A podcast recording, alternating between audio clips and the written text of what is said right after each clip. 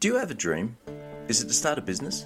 Most people want to start a business, and I love asking small business owners how they got started. So, I've made a podcast for you, the aspiring entrepreneurs of the world. You'll be able to listen to people like you who have started and operate their own small businesses. You'll learn how they got started, what they discovered along the way, the mistakes they made, the lessons they learned, the wins and the losses.